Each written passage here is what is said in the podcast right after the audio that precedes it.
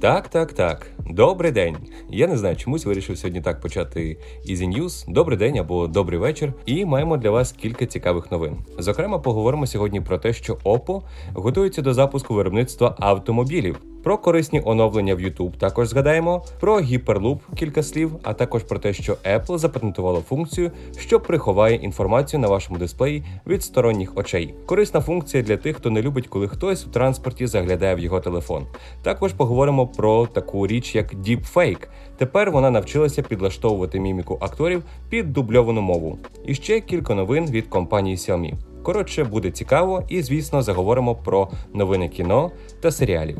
Ми не будемо затягувати і починаємо. В кінці березня Xiaomi офіційно оголосила про те, що виходить на ринок електромобілів. Зараз з'явилася інформація, що її прикладу послідує ще один китайський виробник техніки і смартфонів. Згідно з даними джерел Xiu Xiu Shai, китайська компанія Oppo планує випустити свій перший автомобіль і останні тижні займалася підготовкою до запуску проекту. Причому повідомляється, що відповідальним за автомобільний підрозділ став сам генеральний директор китайської компанії Chen Minion. Oppo зараз знаходиться на етапі обговорення можливого виробництва автомобілів і вивчення питання, але офіційно проект поки що не затверджений. Компанія Oppo відмовилася підтвердити це повідомлення. Навіть у виробництві автомобілів ми зосередимося на областях, в яких Oppo може працювати добре. Якщо автовиробники не можуть створювати хороші автомобілі, а у Oppo є сили, ми спробуємо це в майбутньому. З цього ресурс Xiu Xiu Shai зробив висновок, що Oppo все ще роздумує, який підхід вибрати. Чи то як Xiaomi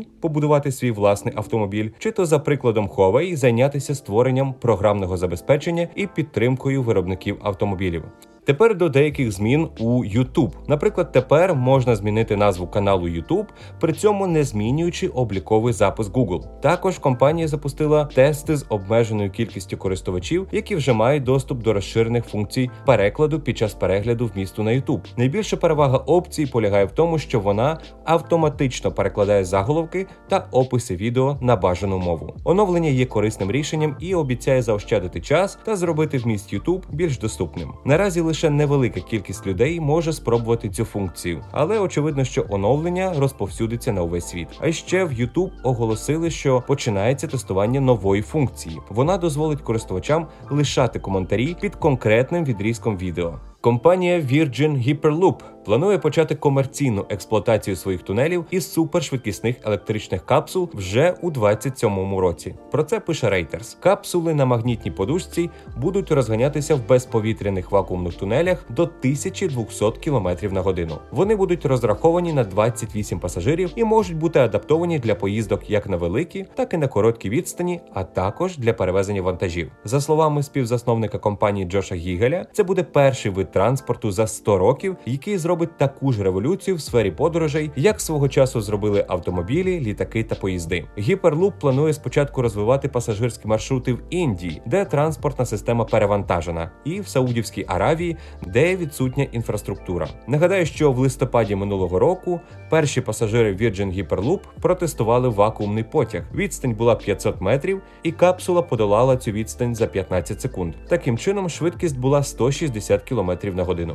Далі про цікавий патент від Apple. Компанія отримала патент на функцію, що дозволяє приховувати інформацію на дисплеї від сторонніх очей. Вона може з'явитися як на iPhone, так і на iPad і буде працювати в зв'язці з Face ID. Згідно з документом, при включенні цієї функції абсолютно нічого не зміниться для користувача, а от оточуючи навколо, бачитимуть просто чорний екран. На ринку присутні аналогічні рішення у вигляді затемнюючих плівок і захисного скла, але на відміну від них, розробка Apple буде реалізована програмно. Однак це лише патент, тому далеко не факт, що функція з'явиться на iOS або iPadOS. Британська компанія Flawless випустила програмний пакет TrueThink, який використовує глибоке машинне навчання і підлаштовує міміку акторів кіно під дубльовану мову. Нейронна мережа синтезує рухи губ і лицьових м'язів актора, начебто вони говорять на мові дубляжу. У Flawless підкреслили, що їхня технологія зберігає всі нюанси і емоції вихідного матеріалу.